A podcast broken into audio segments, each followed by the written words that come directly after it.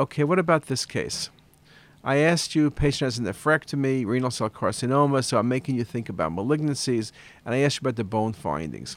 Well, when you look at the l- lumbar vertebral body and you look at the right femur, you see coarse trabeculation. The, the vertebral body, particularly, is enlarged.